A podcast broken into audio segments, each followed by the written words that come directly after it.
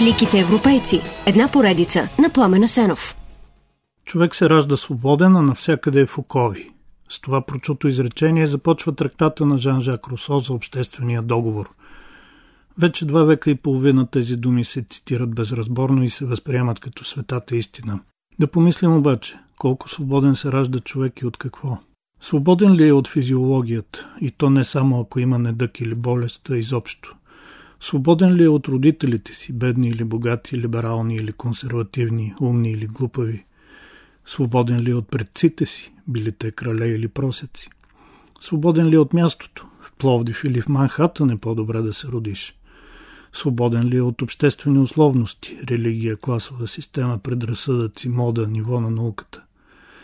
Да, нищо свободно няма тук, само поредица зависимости, с които сме обвързани от раждането си.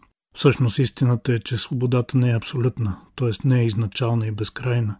И политическата и личната свобода се постигат чрез бавен и мъчителен процес на отхвърляне на житейските зависимости, науковите. Жан-Жак Русо просто греши или дори съзнателно ни заблуждава, че човек се ражда свободен. И самия негов живот доказва това.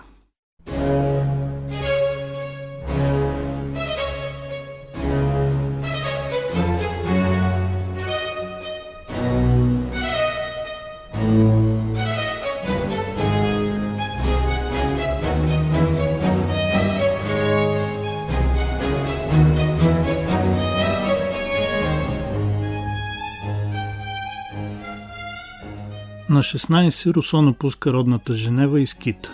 В Савой се запознава с 29-годишната Франсуа Луис де Варенс, благородна дама, сменила протестантството с католицизма. Тя е освободена жена, зарязала съпруга си заради любовник, а любовника заради друг. И получава пари, за да е католически агент на влияние сред младите протестанти. Деваренс приютява Жан-Жак и скоро го обръща в католицизма, макар че така той губи женевското си гражданство. В следващите 3-4 години тя му дава малко образование и му намира работа като лакей, секретар или домашен учител, служби в които той задължително се проваля. Било защото краде от виното, било защото започва да задиря домакинята или по друга още по-налудничева причина. На 20 мадам го прави свой любовник, но всъщност част от любовна тройка с един слуга.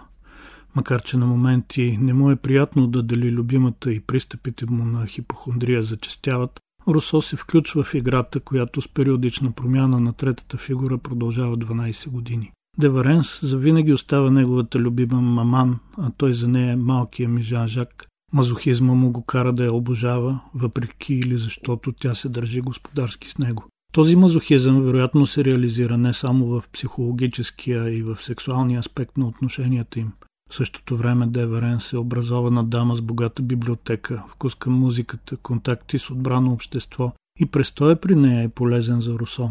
Той си учи на обноски, детската му склонност към четене се възражда и младежа потъва в дебрите на философията от античността до модерните времена. Когато през 1742 година отива в Париж с идеята да го завладее, прочетеното се оказва наистина ценен багаж.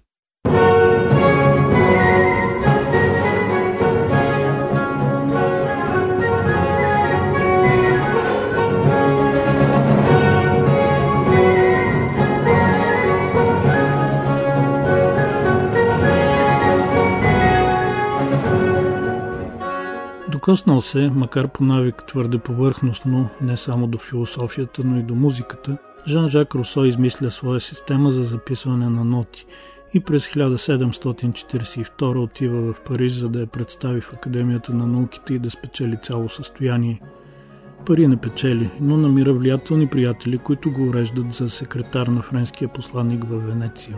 Русо скоро започва да се представя за дипломат. Въобразява си, че е по-важен от посланника, че знае за международните дела повече от него и постоянно му дава акъл. След 11 месеца е изгонен, но според изследователи точно тогава у него се загнездва идеята за неравенството между хората като базисно зло. Обратно в Париж той прави две важни неща. Първо заживява с Тереза Левасьор – слугиня от най-долно потекло, скандалджийка с мръсна уста и невъздържан апетит за секс, украсена с сум по-малък от ума на дървена куковица, ако се съди по факта, че цял живот не научава да познава часовника. Второ, Русо се сближава с френските просветители, най-вече с Дидро, който му пуска някои статии в прочутата енциклопедия. Така самочувствието му на философ се вдига и през 1750 той пише първото си есе «Разговор за науките и изкуствата». С него печели конкурс, обявен от Академията в Дижон по въпроса дали развитието на науките и изкуствата подпомага морала. Обратно на очакванията, че като човек от века на просвещението и то близък до кръга на най-големите просветители ще защити науките и изкуствата, Русо твърди, че те са пагубни за хората. Това го прави прочут. Реакционерите са доволни, а приятелите му философи са толкова свободомислещи, че оценяват писанието заради стила, не заради съдържанието му.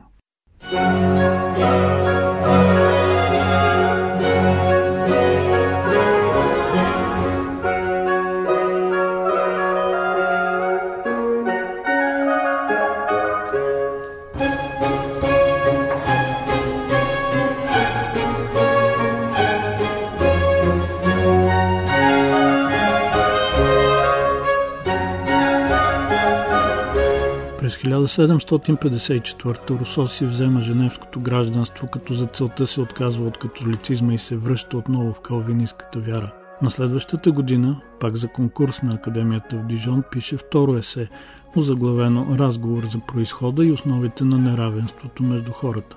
Този път обаче не само не получава награда, но идеите му са подложени на остра критика от много страни, най-вече от хлевулстия и влиятелен Волтер – той се подиграва, че равенството, прокламирано от Русо, може да съществува, но само ако човек се върне назад в развитието си и застане на четири крака като маймуна.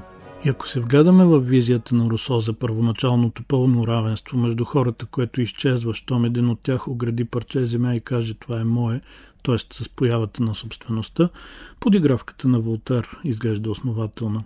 Тази и свързаните с нея други идеи на Русо, включително унази за изначалната свобода, предизвикват много спорове чак до наши дни. Например, 11 години след смъртта му, егалите е главен лозунг на Френската революция, на Робеспиер и другите отцапани с кръвта на хиляди невинни хора якобинци. 50 години по-късно темата подхващат Маркс и Енгелс, след още 50 я подемат Ленин и болшевиките. Все компании, с които никой нормален човек не би искал да го свързват но Русо си остава свързан с тях, независимо дали е искал идеите му да родят точно чудовищата, които раждат. В наше време, след като провала на подобни лакейски концепции стана очеваден, някои адепти продължават да се правят на неразбрали и да обясняват следното. Русо всъщност разглежда една чисто философска тема, подхода му е генеалогичен, а не исторически. С други думи, той не ни предлага история на неравенството, а теория за неговия происход. Само, че това не е нищо повече от манипулативен опит на ивниците, които веднъж са хванати в примката на глупостта, да си останат там за винаги. През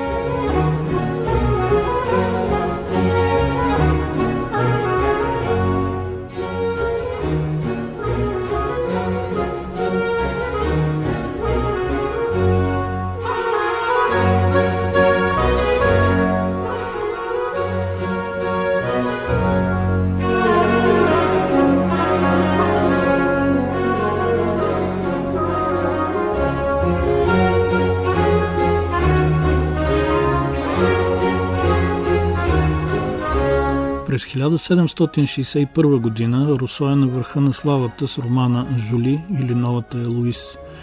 Той се сочи за първия сентиментален роман, но отдавна е част само от литературната история. Обаче историята в основата му е истинска. Това е флирта, който почти 50 годишния Жан Жак изкарва с 25 годишната Софи, женена жена, която изневерява на мъжа си с любовник, а на любовника с Русо. Е, не до край – тя само разпалва страстта на Русо, но го спира винаги на милиметър от финала. Той е напълно вводен, а покрай това се скарва и с всичките си приятели, включително Дидро. Живота на Русо обаче поема изцяло надолу през следващата 1762 година, когато издава за обществения договор и Емил или за възпитанието. Книгите са осъдени и в Париж и в Женева. Има заповед за ареста на автора им и въпреки, че се измъква, Русо живее години наред като беглец из Европа. Параноята му се превръща в лудост. Навсякъде вижда врагове и заговори. Къса дори с онези, които от чисто съжаление продължават да му помагат. Не случайно в този текст поне на два пъти споменах за лакейската природа на човека Жан-Жак Русо, от която не може да се очаква да се роди и нещо повече от лакейска философия. В изповедите, например, той, типично за нишите духом, опитва хем уж да признае греховете си, хем да спечели от това. Ето един такъв пасаж. Цял живот аз дрънках излишно, бях алчен, понякога говорех лъжи. Няма съмнение, понякога крадях плодове, сладко или нещо за ядене, но аз никога не съм просто за забавление причинявал на някого вреда, не съм вкарвал другите в неприятности или подразнил немите животни. О, да, голям любител на природата и немите животни е бедния Жан-Жак, забравих да спомена. Но пък той май забравя, че в същата книга описва случки, противоречащи на току-що казаното. Разказва, например, как в тинейджърска възраст отмъщава на свъдливата съседка мадам Клод, като пикае в каната и за вода. Проблема е, че не като тинейджър, а вече като съзнателен възрастен оценява високо шегата си с думите «Този спомен още ме кара да се смее». Е да, това може да мине наистина за шега в сравнение с други негови деяния. Например с факта, че и петте му деца от Тереза са захвърлени в сиропиталище още при раждането, което вероятно ги е обрекло на смърт, като си има предвид нивото на подобни институции тогава. Но човека е невинен, оправдава се с бедността, дори с това, че децата ще ли да му пречат да твори. Вселенска ирония, не, а вселенски сарказъм е, че по-късно точно той пише книга за възпитанието на децата. Не съм сигурен, че бих искал да познавам този човек и съм скептичен към всеки, който би опитал да ме убеди, че не бива заради човешките грехове на философа Жан-Жак да пренебрегваме философските върхове на човека Русо.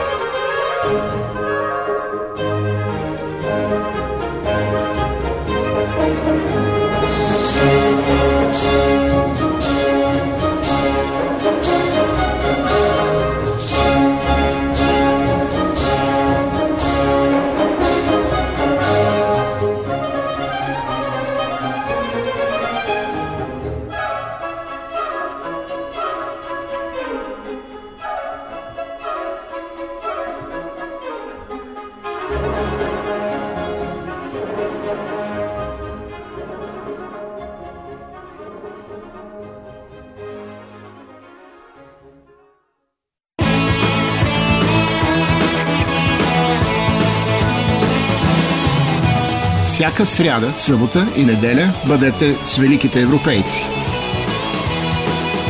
Великите европейци. Една поредица на Пламена Сенов.